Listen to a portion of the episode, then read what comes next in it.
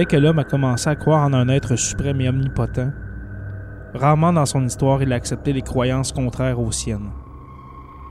À notre époque, nous ne faisons que constater l'extrémisme religieux musulman, sans tenir compte pour les catholiques romains, de nos propres épisodes de démesure et d'atrocité. Aujourd'hui, nous ferons la lumière sur l'un d'entre eux. Bienvenue sur la Terre des Hommes, et vous écoutez l'épisode 4 consacré au massacre de la Saint-Barthélemy.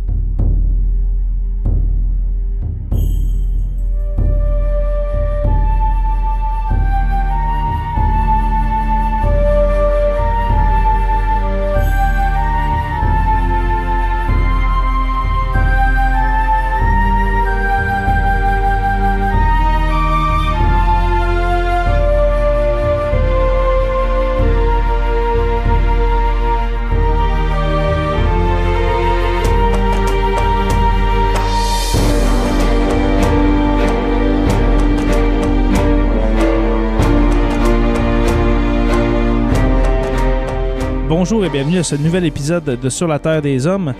Aujourd'hui, nous allons traiter du massacre de la Saint-Barthélemy. Pour ceux qui ne savent pas c'est quoi, euh, juste vous faire un petit résumé avant de continuer avec euh, la lecture des informations. C'est un massacre qui s'est produit euh, au 16e siècle en France qui opposait les catholiques aux protestants français qu'on appelait les Huguenots. Alors, c'est un conflit qui oppose deux branches du catholicisme. Et puis aujourd'hui, j'enregistre un 10 novembre. Alors, les éphémérides vont se concentrer sur cette journée-là. Pour le sujet principal, nous allons traiter, oui, des causes qui nous amené à ce massacre fatidique, mais aussi des acteurs qui ont pu jouer un rôle dans ce triste épisode de l'histoire française. Et puis, je vais traiter des conséquences que ça peut avoir sur la société française. L'épisode 4, c'est parti.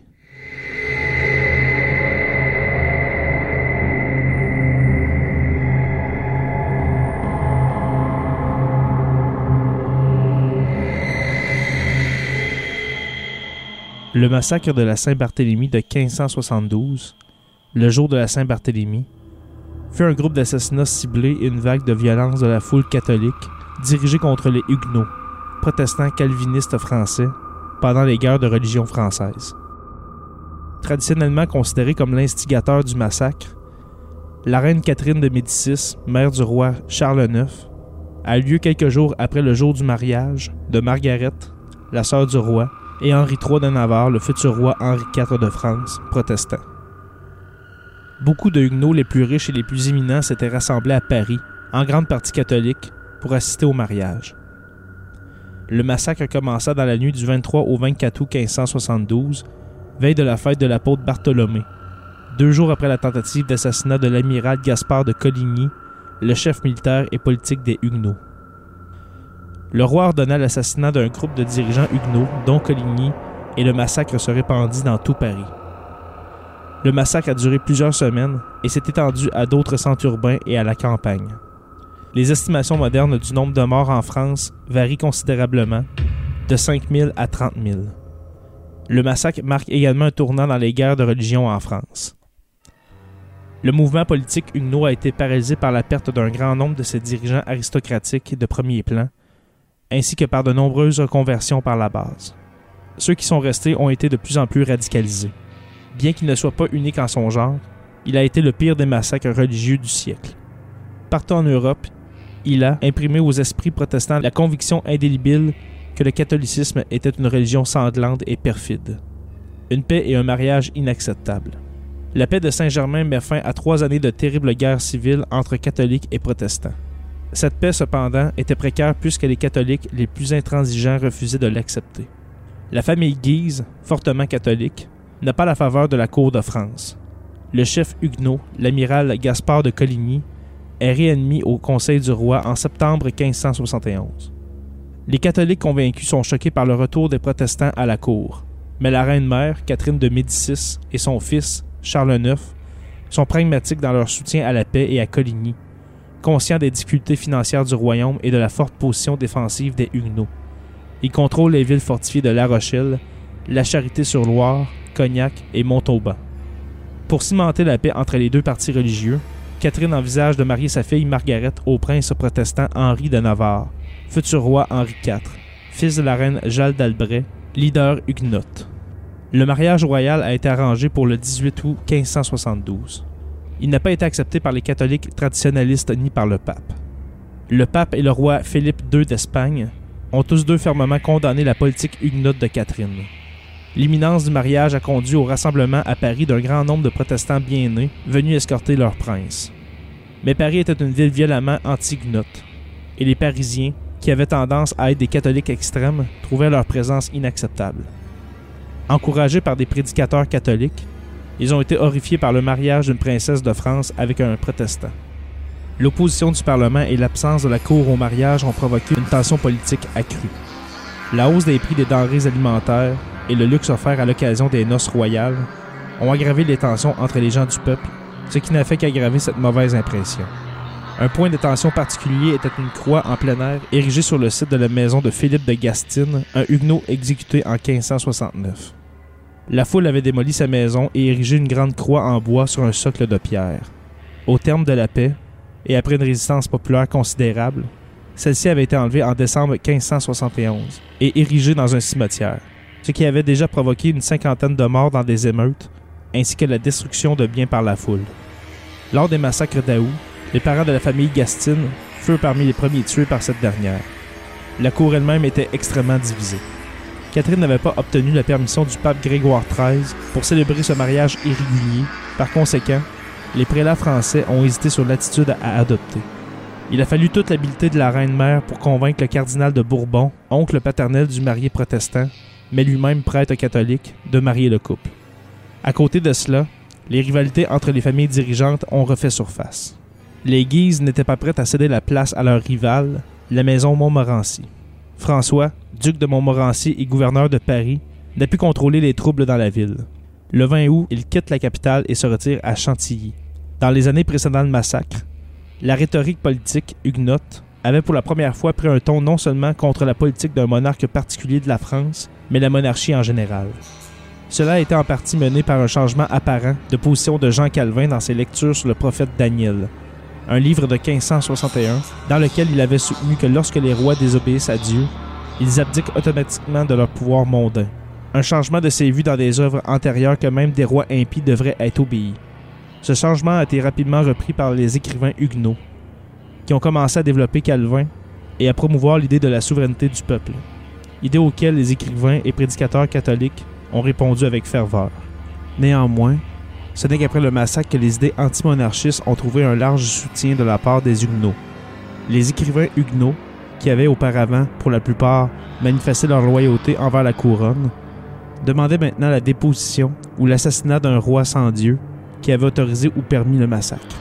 Ainsi, le massacre a marqué le début d'une nouvelle forme de protestantisme français. Un protestantisme qui était ouvertement en guerre avec la couronne. C'était bien plus qu'une guerre contre la politique de la couronne, comme lors des trois premières guerres civiles. C'était une campagne contre l'existence même de la monarchie galicienne. En mai 1572, la nouvelle parvint à Paris qu'une armée française huguenote sous Louis de Nassau avait traversé de France jusqu'à la province néerlandaise du Hainaut et capturé les fiefs catholiques de Mons et de Valenciennes, soulevant encore la tension. Louis gouverna la principauté d'Orange d'Avignon dans le sud de la France pour son frère Guillaume le Silencieux, qui menait la révolte hollandaise contre les Espagnols. Cette intervention menaçait d'impliquer la France dans cette guerre. Beaucoup de catholiques croyaient que Coligny avait de nouveau persuadé le roi d'intervenir du côté des Hollandais, comme il avait réussi à le faire en octobre dernier, avant que Catherine n'ait fait revenir la décision. Après le mariage du 18 août 1572, Coligny et les principaux huguenots restèrent à Paris pour discuter avec le roi de quelques griefs en suspens concernant la paix de Saint-Germain. Le 22 août, Coligny a été victime d'une tentative d'assassinat alors qu'il rentrait chez lui en provenance du Louvre. Il a été abattu d'une fenêtre à l'étage et grièvement blessé.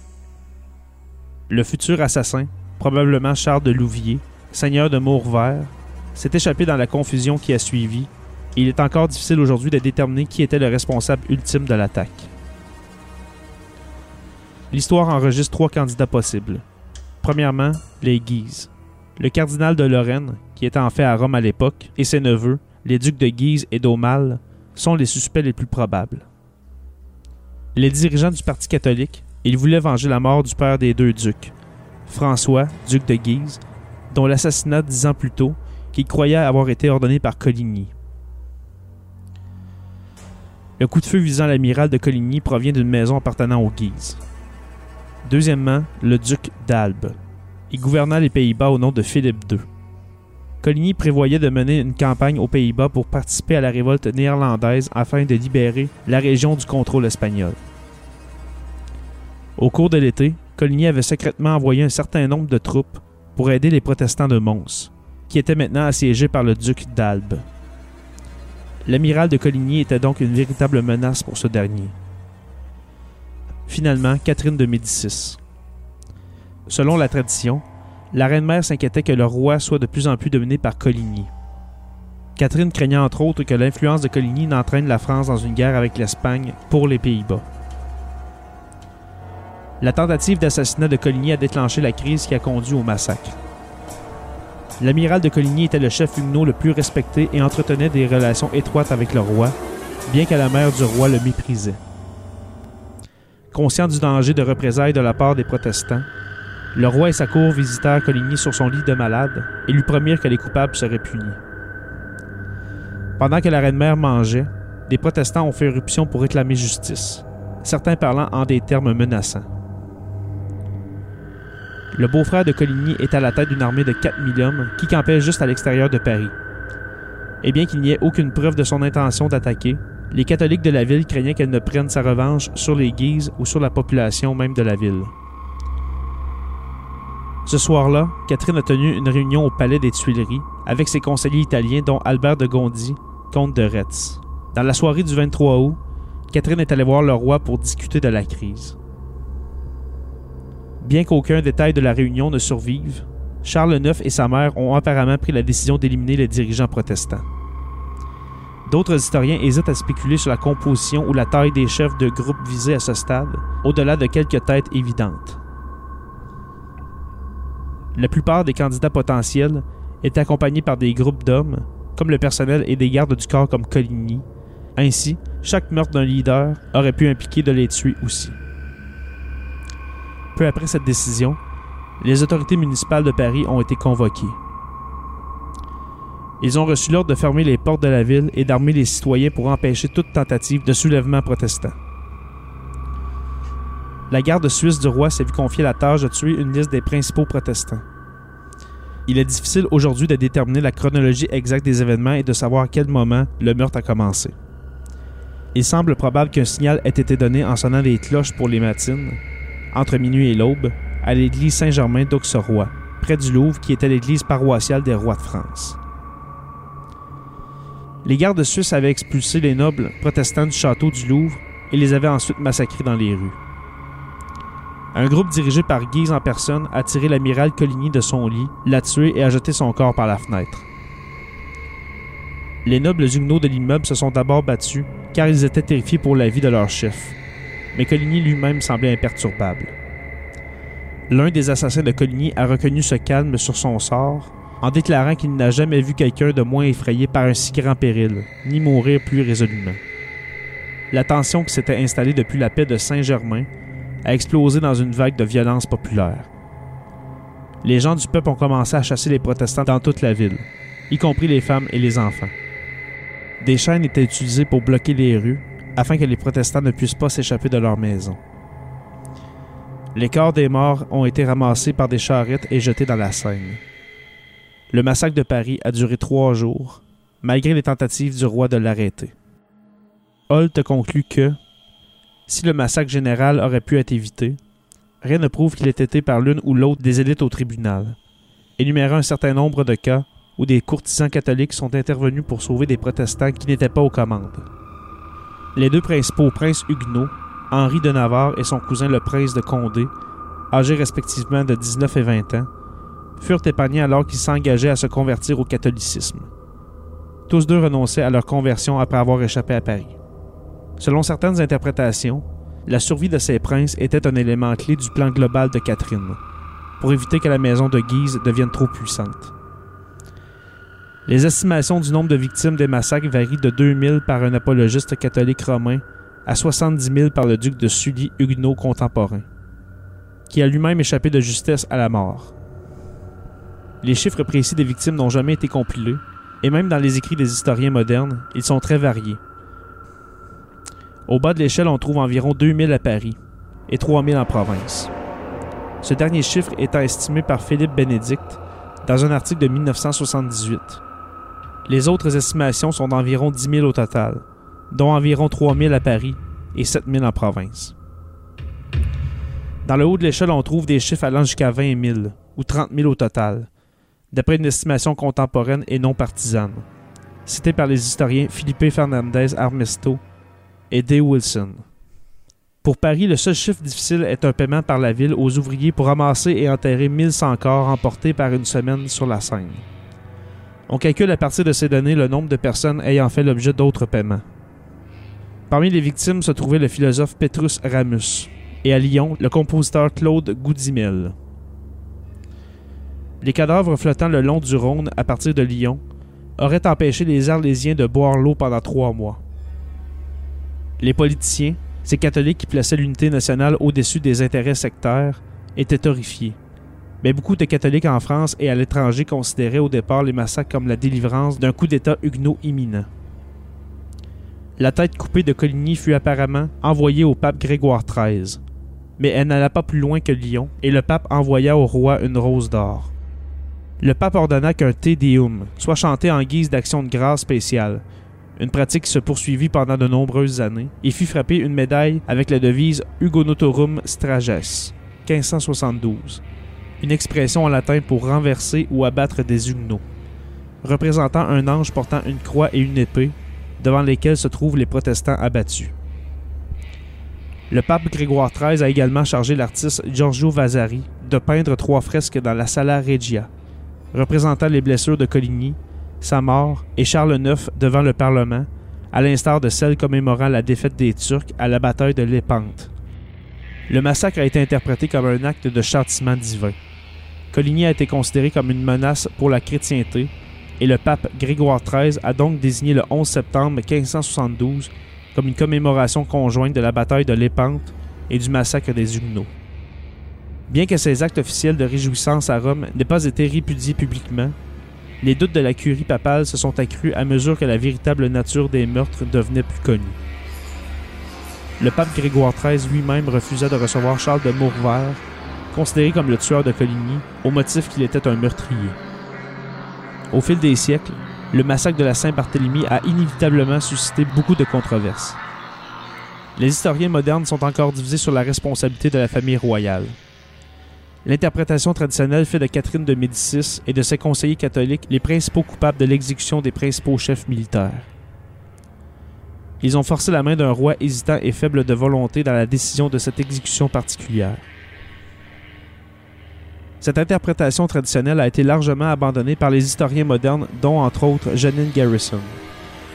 Cependant, dans une œuvre plus récente de son histoire de l'époque, Holt conclut Les meneurs du complot semblent avoir été un groupe de quatre hommes Henri, duc d'Anjou, le chancelier Birag, le duc de Nevers et le comte de Retz.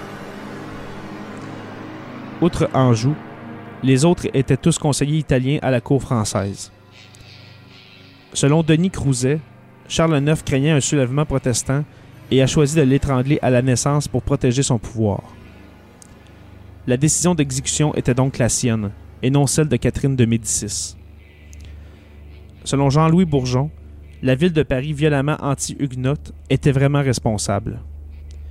Il souligne que la ville était au bord de la révolte. Les Guises, très populaires, ont exploité cette situation pour faire pression sur le roi et la reine-mère. Charles IX est ainsi contraint de prévenir l'émeute potentielle qui est l'œuvre des Guises, de la milice de la ville et des gens du peuple. Selon Thierry Van Fellen, le membre de la famille royale ayant le plus de responsabilité dans cette affaire est Henri, duc d'Anjou, le jeune frère ambitieux du roi. Suite à l'attentat manqué contre l'amiral de Coligny, que Van Fellen attribue à la famille Guise et à l'Espagne, les conseillers italiens de Catherine de Médicis ont sans doute recommandé au Conseil royal l'exécution d'une cinquantaine de dirigeants protestants. Ces Italiens ont profité de l'occasion pour éliminer le danger huguenot. Malgré l'opposition ferme de la reine-mère et du roi, Anjou, lieutenant général du royaume, présent à cette réunion du Conseil, a pu voir une bonne occasion de se faire un nom auprès du gouvernement. Il contacte les autorités parisiennes et un autre jeune homme ambitieux en perte d'autorité et de pouvoir, le duc Henri de Guise, dont l'oncle, le clairvoyant Charles, cardinal de Lorraine, est alors détenu à Rome. Le massacre parisien de la Saint-Barthélemy résulte de cette conjonction d'intérêts, ce qui explique beaucoup mieux pourquoi les hommes du duc d'Anjou ont agi au nom du lieutenant général du royaume, conformément à la pensée de l'époque, plutôt qu'au nom du roi. On comprend aussi pourquoi, au lendemain du début du massacre, Catherine de Médicis, par déclaration royale de Charles IX, condamne les crimes et menace la famille Guise de justice royale. Mais quand Charles IX et sa mère apprirent l'implication du duc d'Anjou, et étant si dépendants de son soutien, ils publièrent une seconde déclaration royale qui, tout en demandant la fin des massacres, attribua à l'initiative le désir de Charles IX d'empêcher un complot protestant. Le coup d'État du duc d'Anjou fut d'abord un succès, mais Catherine de Médicis fit tout son possible pour le priver de tout pouvoir en France. Elle l'envoya avec l'armée royale pour rester devant La Rochelle, puis le fit élire roi du Commonwealth polonais-lituanien. L'histoire traditionnelle a eu tendance à se concentrer davantage sur le rôle des notables politiques, dont les machinations ont déclenché le massacre, que sur l'état d'esprit de ceux qui l'ont réellement commis. Des laïcs catholiques ordinaires étaient impliqués dans les massacres, et croyaient qu'ils exécutaient la volonté du roi et de Dieu.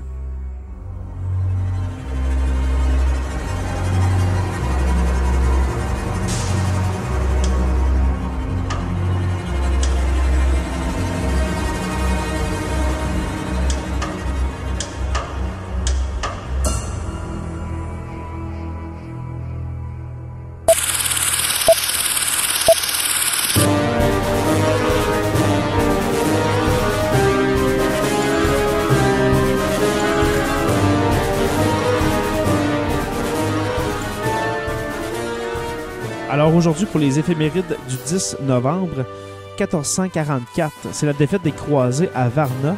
Les Turcs ottomans infligent une sévère défaite aux croisés hongrois à Varna, sur les bords de la mer Noire en Bulgarie. Le roi de Hongrie, Ladislas III, meurt dans la bataille.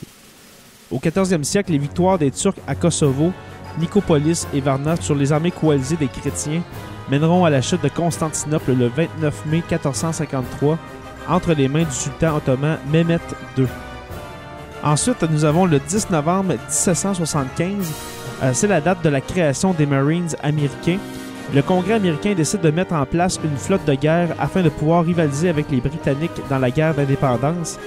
Deux bataillons de Marines sont alors créés pour former la Marine continentale, mais rapidement la flotte guerrière américaine présentera des lacunes en matière d'artillerie navale. Aussi, il lui sera impossible de vaincre les Anglais sans l'aide de la marine française. Nous avons par la suite le 10 novembre 1859. C'est la date de la signature du traité de Zurich.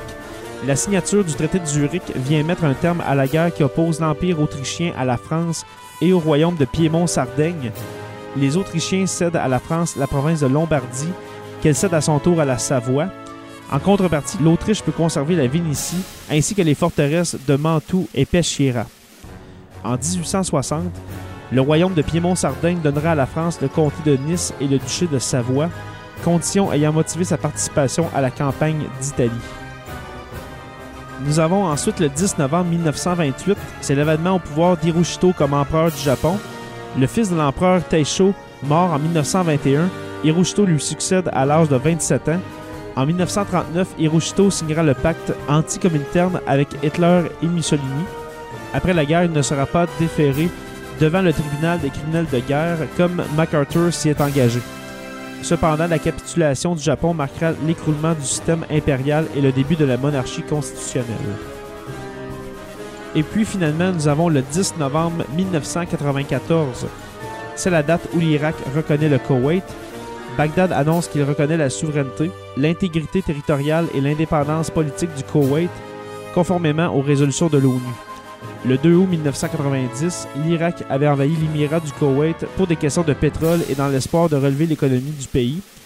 Mais le 17 janvier 1991, les États-Unis avaient lancé l'opération Tempête du désert contre cette invasion. Les résolutions adoptées les 3 et 9 avril 1991 par le Conseil de sécurité de l'ONU avaient alors mis officiellement fin à la guerre.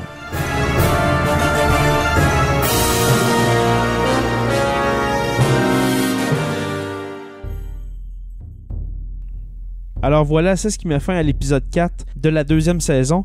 J'aimerais remercier les abonnés au podcast. N'oubliez pas d'en parler dans votre entourage. Venez nous rejoindre sur la page Facebook Sur la Terre des Hommes ou sur Twitter ou Sur la Terre des Hommes Podcast.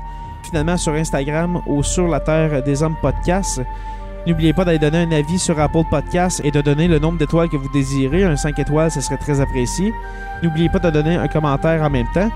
Surtout, n'oubliez pas qu'à tous les jours, nous écrivons l'histoire. Merci et on se revoit la semaine prochaine pour une autre page d'histoire de Sur la Terre des Hommes.